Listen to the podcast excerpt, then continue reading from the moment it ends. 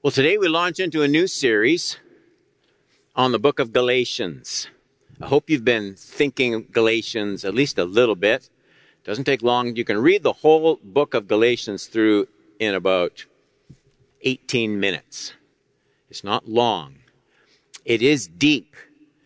Uh, the significant thing about the book of Galatians is it's it's written in a style A that doesn't really lend itself to nice Sunday morning preaching. I recognize that.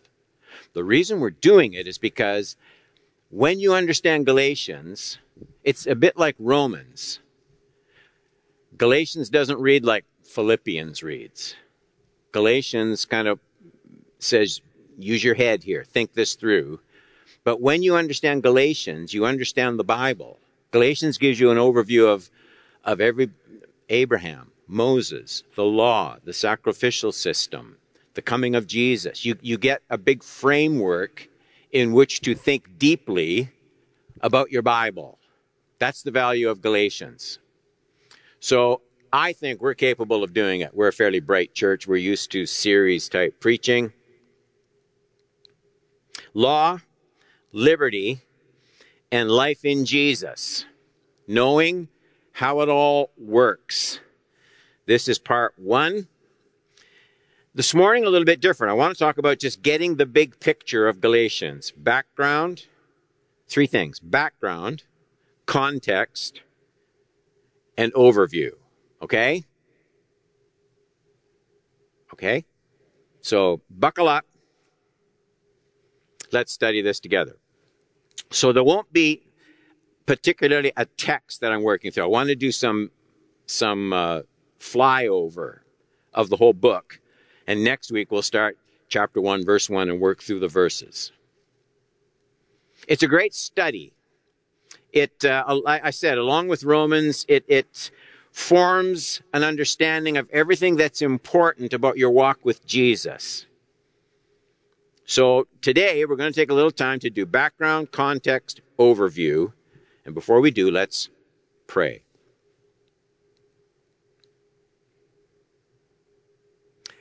Right before the teaching time, we sang God's Love the World, and in that chorus, we sang these words I will wait upon the Lord, I will wait upon His Word. And the insight there is we, we wait on the Lord not just when we pray, we wait on the Lord when we come to His Word. We, we're, we're waiting on the Lord when we wait on the Word. And waiting on the Word, that first word, waiting, means there's a, there's a, a presence of Jesus. There's a grace that comes through the Word, but it isn't quick and it isn't easy. You wait on it. You, you think about it. And so we pray, Holy Spirit, that you'll bring that to all of our understandings today, wherever we're waiting on the word, that what we're doing is welcoming the Lord to renew our minds and to deepen our walk with you. So come, Holy Spirit, and do that, I pray, in Jesus' name. And the church said, Amen. The background, point number one, the background of Paul's letter to the Galatians. Paul had evangelized the southern districts of Galatia, not far from modern day Turkey, and he has established congregations there on his very first missionary journey. If you were reading the book of Acts, this this would have been described in Acts chapter 13 and Acts chapter 14. That's where you would have the record of Paul's establishing of these congregations in Galatia. So he did that. Then he returned to Jerusalem. After he established these congregations, multiple congregations in Galatia, he returned to Jerusalem and he hears some disturbing news about the churches he's just planted. The news he hears is that false teachers have crept into these brand new congregations with a lot of brand new Gentile Christians, false teachers had come and started to, to teach different things than they had heard from Paul. How much does that matter? I mean, ideas are ideas. People can think things through. Well, Paul doesn't have very much patience with it. And, and you, you get right there this idea that false teaching matters. It mattered a lot to Paul that it wasn't just throw a bunch of ideas and as long as it's religious sounding, well, we just embrace it and let's just see what happens in our hearts. That would be very common thinking today, but it wasn't common then. The central element in this false teaching was that these new, brand new, non Jewish, Gentile Christians who had come out of other religions turned from idols he says in, in 1 Thessalonians. These people turned from idols to serve the living God. False teachers had come to these brand new Gentile Christians and said to them, Great that you've discovered Jesus.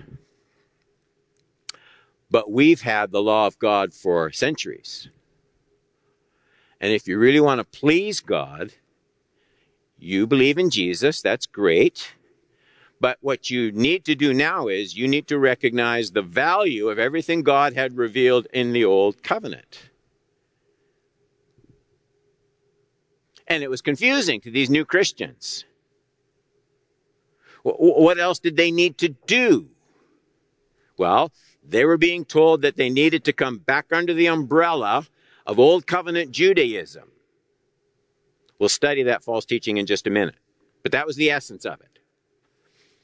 So before Paul left on his second missionary journey, and just before that famous, that famous council mentioned in Acts chapter 15, Paul sat down and he wrote what we call the letter to the Galatians.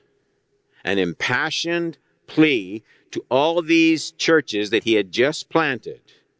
He wrote this around 47 AD, which makes Galatians one of the earliest New Testament documents. Okay, that's, that's the background.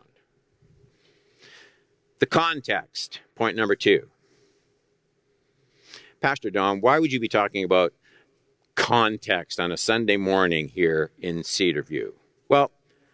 Context makes all the difference in the world when you're interpreting the scriptures. We need to know exactly the problem Paul was addressing if we're going to make a proper application of this letter to our church today. The same instructions can mean totally different things depending on the context. Let, let me give you an illustration. Imagine you're sitting in a nice family room at your summer cottage you're almost asleep on the couch when you hear me, Pastor Don. I'm sitting out on your dock. And as you're just drifting off to sleep, you hear Pastor Don going, Go jump in the lake. And you sit up, you recognize the voice. You know I've been involved in some theological debate with some other pastor and you naturally assume that I've just lost my patience. I don't want to engage in discussion anymore, and I've just told my Christian brother, go jump in the lake. And you decide, you know, phew, need to pray for Pastor Don a little more. He's not very patient with people that disagree with him. But in fact, something very different just happened. There was a teenage boy. He's outside painting your cottage and accidentally he's disrupted a hornet's nest. And these flying torturers are chasing him all over the yard and out onto the dock. He gets close to me and sensing the nearness of disaster, I yell at him and I say, Oh, quick, jump, go jump in the lake. Same words, exactly the same passion in my voice but two totally different situations. What makes the difference? Context, right? You need to know the context if the words are going to make sense. book of Galatians has been used, misused, to address all sorts of issues from worldliness and legalism in the church for years. People have used this letter to solve arguments on everything from fashion to smoking to going to movies. And none of this even comes close to what Paul is dealing with in this letter. Paul was addressing a very different situation. He was writing this letter to set the church on guard against these religious teachers who were trying to tell these Christians that they needed their rules and their regulations along with their commitment to Jesus if they were going to get to heaven.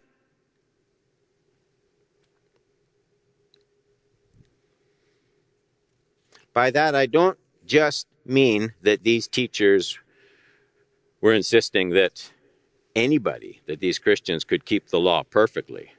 I mean, these Jews themselves, these false teachers, they knew that they couldn't keep the law perfectly. I mean, the whole sacrificial system, for that matter, the existence of the temple as well, it was proof of their own need for cleansing. They knew they couldn't keep their own law perfectly. Why were they insisting that these Gentile Christians live life under that same law? Why? What gave them the right to do this?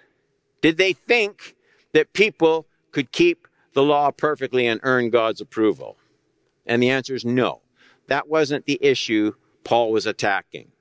It was even bigger. The, the central point of conflict with these Jewish teachers was, was the change that comes with the death and resurrection of Jesus Christ. These false teachers were proclaiming that the Jews were God's people in the sense that their Jewishness set the terms for acceptance with God.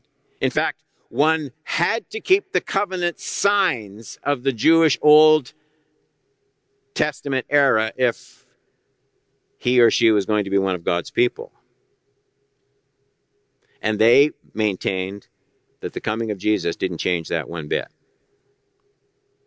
That's why, when you read the book of Galatians, the, the particular laws of the Old Covenant that are dealt with, it's not the Ten Commandments. The particular signs of the Old Covenant that are dealt with are, are two laws pertaining to Jewish separateness from the rest of the nations. So the two things talked about in this letter by the Jewish teachers and refuted by Paul are laws regarding circumcision and dietary regulations. By dietary regulations, not just foods that are kosher, I don't mean that, but regulations for sitting at table with Gentiles. If you recall, that's the issue Paul had to get after Peter with. Do you remember that? Peter was there with Paul, celebrating the goodness of Jesus, sitting down with all these Gentile believers, breaking bread, fellowshipping, enjoying oneness in Christ with all of them. And then all of a sudden, these Jewish officials came from Jerusalem. And when they reached where Peter and Paul were, Peter wouldn't sit with the Gentiles anymore. Remember that? And Paul, in those blunt words, says, and I confronted him to his face. What Paul means is right in front of everybody, right in front of everybody. What do you do with false teaching? Do you just hope it goes away? Right in front of everybody, Paul says to Peter, You know, before these heavyweights from Jerusalem came, you were perfectly free to eat with the Gentiles. And now, because you want to look good in their eyes, you won't sit and break bread with these Gentile believers. The text actually says Peter and even Barnabas. We're going to look at this in detail as we work our way through the letter. They both fell for this. We, we, want to, we, we want to please people Peter, Barnabas, both Jewish in background. And they're committed to Jesus until these Jewish leaders come and say, no, no, no, you can't eat with Gentiles.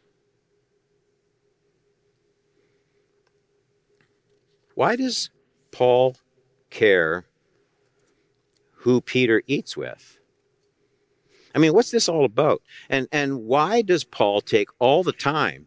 Wait till see, we get into it in the letter. He takes all the time to write about this incident to these Galatian Christians. Because these two laws, circumcision and purity at keeping table, that's what they called it. They highlight the real concern of all these false teachers. They were telling these new Jewish, new Gentile Christians that in order for them to really be God's people, they had to convert to Old Covenant Judaism. So, in other words, they would have to obey especially these two laws that mark Jews off from Gentiles. Christ's death on the cross wasn't enough by itself to make Gentiles God's people. That's the issue. How do we become children of God? Well, under the old covenant, you can you you you you either proselytize, you enter into the old covenant through circumcision and all the regulations. That's how you become one of God's people. And these teachers were saying that's still the way you become one of God's people.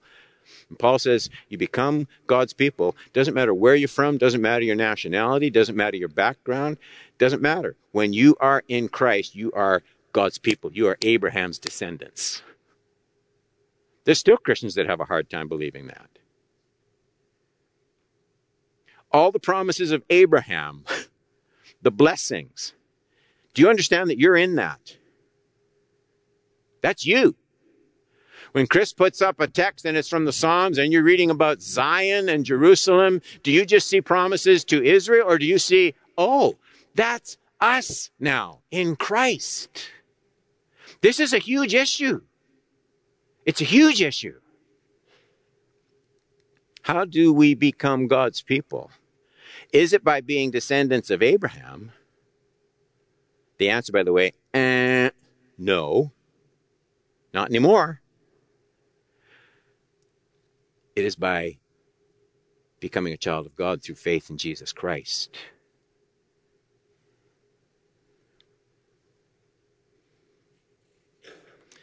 It'd be like telling a new convert at a Billy Graham crusade that, you know, if you're if you really want to be saved, I'm sorry, it's good that you ask Jesus into your heart, but you also have to become a Lutheran or a Baptist.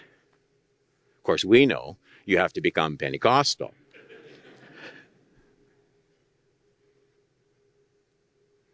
Whenever this type of thing happens, and it still happens, the gospel is fundamentally compromised. The message shifts from come to Christ to join our group.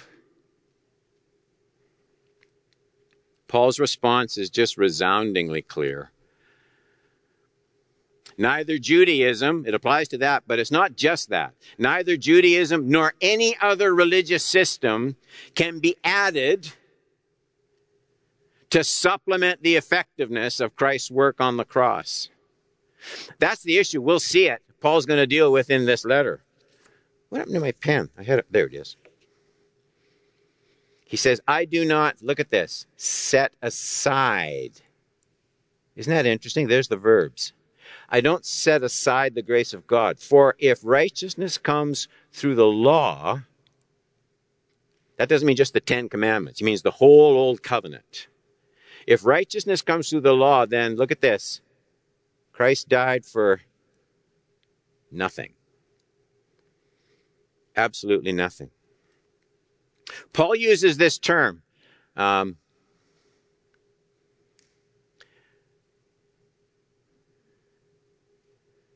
he talks about he talks about uh, the the the the law. Sorry, I got ahead of my slides. This is what I meant. I do not set aside the grace of God, for if righteousness comes through the law, then Christ died for nothing. That's one important verse. Here's another one. Are you so foolish after beginning by the Spirit, this is to the, the Gentile Christians, beginning by the Spirit, are you now finishing by the flesh? Now, Paul uses flesh in different ways in his writings. Flesh can be um, wickedness. He'll talk in this letter about the works of the flesh, and he means he means idolatry, immorality, dishonesty, pride. That's the flesh. That's not how he's using it here, though. When he talks about the flesh here, are you so foolish? After beginning by the Spirit, are you now finishing by the flesh? He's particularly thinking of that, the sign of circumcision in the flesh of the body and the dietary regulations. He's thinking of, of religious works of pride, a, an accomplishment that tries to earn my standing with God. So flesh isn't sinful stuff. Flesh is just self-reliance. Here's, here's, uh, this isn't in the notes because I just did this in my office this morning. Paul writes and he says, uh, here's what Paul means when he says, after beginning in the spirit, are you now going to be made complete by the flesh? In, in Philippians 3, you might want to jot this down because they don't have a slide for this. Paul says, But everything that was gain to me, I have considered to be loss because of Christ. The kind of stuff he's talking about is where he says, We are the circumcision the ones who worship by the Spirit of God. He says, although I have reasons for confidence in the flesh, there's the same word. If anyone else thinks he has ground for confidence in the flesh, I have more. Circumcised on the eighth day of the nation Israel, of the tribe of Benjamin, a Hebrew of Hebrews, regarding the law, a Pharisee.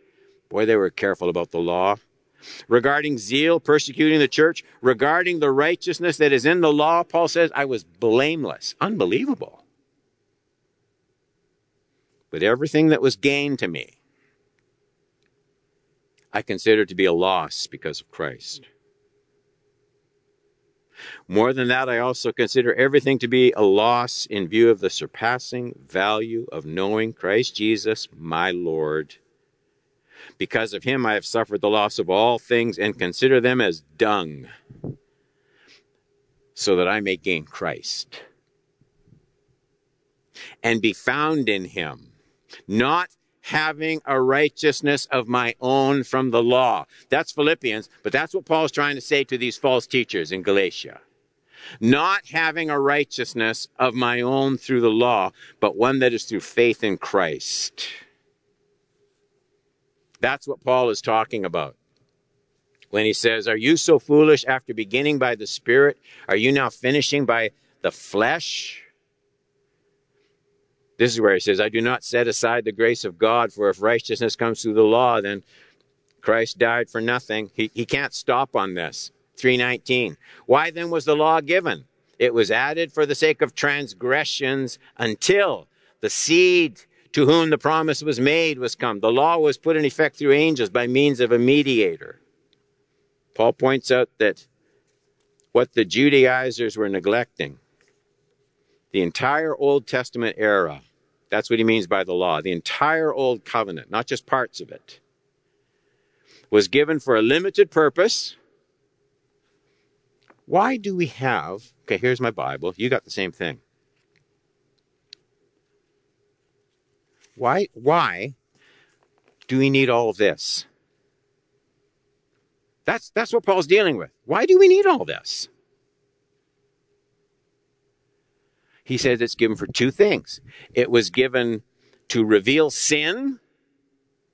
You read that whole Old Testament and God's people over and over and over again. Idolatry, fall into the same sins of idolatry, immorality. They forsake God. What's wrong? What's wrong with these people? Well, because the, the, the law, it can't make anybody holy. It just reveals sin. So it was to reveal sin, and it was for a limited time until Christ came, until the seed to whom the promise was made would come. That's what Paul's dealing with there. So we need to frame that context for Paul's words. There's a, a specific kind of legalism. He's protecting the very core of Christianity here. We use the word legalism in a pretty loose way. I mean, I've heard people who use verses from the book of Galatians whenever anyone tries to confront them with the need for separation from the world. I have had I have had it happen in Cedarview Community Church in my office down the hall there. I have had people say, Pastor Don, don't be so legalistic. I can live with so and so even though we're not married. And then they'll quote some verse from Galatians. How about we have the liberty of the Spirit? And it's just rubbish. Rubbish.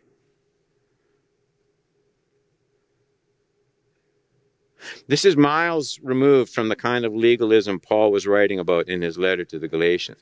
In fact, in fact, in a way that we're not used to anymore, Paul wasn't against giving Christians pretty detailed, specific lists of do's and don'ts. You can, you can find them in, in his letter to the church of Corinth. You can find them in his letters to the church of Thessalonica. You can, you can find them in various places where he says, don't do this, don't do this, don't do this, don't do this, don't do this. If you do, don't think you're going to inherit the kingdom of God. That's Paul. He doesn't think of it as legalism. He thinks of it as pursuing holiness.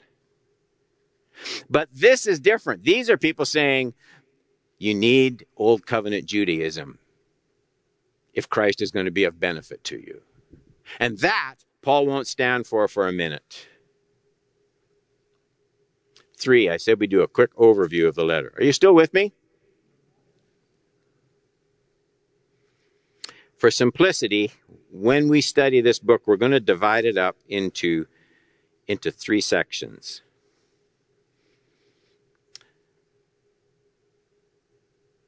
The first two chapters deal with the all important issue of truth and authority in the Christian faith. That's the first two chapters, one and two. And it's significant to me that Paul lays it down at the very beginning of his letter because he knows he's confronting a lot of false ideas. And the question naturally would be Paul, who, who died and made you king? Paul, how come you get to decide what we're supposed to believe and not believe? How do you get to decide which teachers we're supposed to listen to and which teachers we're not supposed to listen to? It's a pretty fair question. And so Paul takes the first two chapters and he says, I, did, I, didn't get, I didn't get this message of the gospel from some council at Jerusalem. I got this from God himself. And so he takes two chapters and, and we'll look at those in detail the issue of authority in religion. Look at all the, look at all the religious buildings. Look at all the religions all over the world. What gives us the right to say, we got the truth? Not you, not you, not you, not you, not you. You all have to change. Why do you have to change? We have the truth. Now, to a lot of people, that sounds pretty arrogant. What gives us the right to say that? What makes us so sure? That's the issue Paul will deal with. By the way, Jesus dealt with it. Uh, let me just. Matthew 28. Here's verses that you've known, and I did this in my office this morning. They don't have a slide, and I'm sorry. Matthew 28. If you got a Bible, look these up. Matthew 28, 18 to 20. These are words that most people, at least the gist of them, most people can quote them. But there's a question that never usually gets asked, and I want to pose it to you this morning. So Matthew 28, 18. We call this the Great Commission, right? Jesus came near and said to them, I'm reading 28, 18. All authority has been given to me in heaven and on earth. Go therefore, make disciples of all nations, baptizing them in the name of the Father and of the Son and of the Holy Spirit, teaching them to observe everything I have commanded you. And remember, I am with you always to the end of the age. Here's the question. Why, in the middle of all those instructions, why does Jesus start this commission the way he does? Why is it that the first thing he says is, before he says, go into all the world, preach the gospel, make disciples, baptizing them. Before he says any of that, the very first thing he says is, I need you disciples to understand all authority has been given to me. Why does he start with that? Well, I'll tell you why. Because it answers the question that all of the disciples would have had on their minds. It's a nervy thing. It's a nervy thing to take the gospel, to go into the whole world, because you know what you've got in the whole world? You've got people with all sorts of religious commitments already, don't you? All over the place. They have their gods, they have their rules, they have their sacred books, texts. They've got regulations, they've got rules for pleasing God. They've got their belief systems all formed and they're sincerely following them. It's a nervy thing to go to someone like that and say, sorry, you, you have to change. You're wrong. Who, who gives, who gives the church the right to do that? And I'll tell you who gives us the right. Jesus does. That's why he says, all authority has been given to me. You know what Jesus is saying? I set the terms. All over the globe, all over the globe, I set the terms. It's, and Paul takes the first two chapters. I took a long time unpacking that. Paul takes the first two chapters to answer this question. The issue of authority in religion is a crucial one. This world does not mind you. This world does not mind anyone in this room or watching. Doesn't mind any of you saying, I love Jesus. He's the Lord of my life and I love him with all my heart. He's redeemed me. You can say that anywhere you want. You're fine. I'll tell you the offense, what the, what the New Testament calls the offense of the gospel is when you come to people and say, I love Jesus with all my heart. He's changed my life. He's redeemed me. He's Lord of my life. By the way, you must accept Christ too. Now you've crossed a line. Right? Now you've crossed a line. That's the issue, the huge issue of Galatians 1 and 2 and, and the words of Jesus. Okay, I said we're going to divide our study into three sections. The first is authority, first two chapters. B, the second two chapters deal with the nature of salvation. Now, that too is a subject of great relevance. How are people made right with God? These false teachers were coming and saying, well, you've, you've got the old covenant and the terms, we got the old covenant from God, and they did, right? They got it from God. And the terms are there for holiness and pleasing God. And so they were saying to these Christians that that's how you please God. So, how are people made right with God? What kind of role do good deeds play in getting to heaven? Here's the question Do I have to be holy to get to heaven? How many say yes, Pastor Don? You have to be holy if you want to go to heaven. One, two, three, four. Okay. How many think you don't have to be holy and you can still go to heaven? I got nine people involved in both questions, which I think shows we need to study this letter, don't we? We need to study this letter. What is the role of good deeds? Do we have to be holy? And if and if we must be holy, then what happens to salvation by grace through faith alone? And it's in the middle two chapters of the letter that Paul gets down to these issues where Paul explains the purpose of the Mosaic law, the Old Testament sacrifices, the nature of saving faith. Christians need a clear understanding of that. The last two chapters of the book, there are six chapters, three sections. The last two chapters deal with uh, the important subject of Christian holiness. Once one is saved, how does one grow in holiness? If works don't save, then how come they're so important after we're saved? I think that's a relevant question. What is the relationship that the Christian has today to the Ten Commandments? Let's do it again. How many think a Christian has to keep the Ten Commandments? One, two, three, four, five, six, seven, eight, nine, ten, eleven. Good. I'm getting some converts. Twelve, thirteen. How many think Christians don't have to keep the Ten Commandments? Let me see your hand. One, two, three, four, five, six. Okay. The yes is when we do have to keep the Ten Commandments. It's an important question. These last two chapters are some of the trickiest chapters in the book. But there's some of Paul's, oh my goodness. If, if, you, if you wait on the word like we sang, there are some of Paul's finest words on cultivating the life of the Holy Spirit and the fruit of righteousness in our hearts.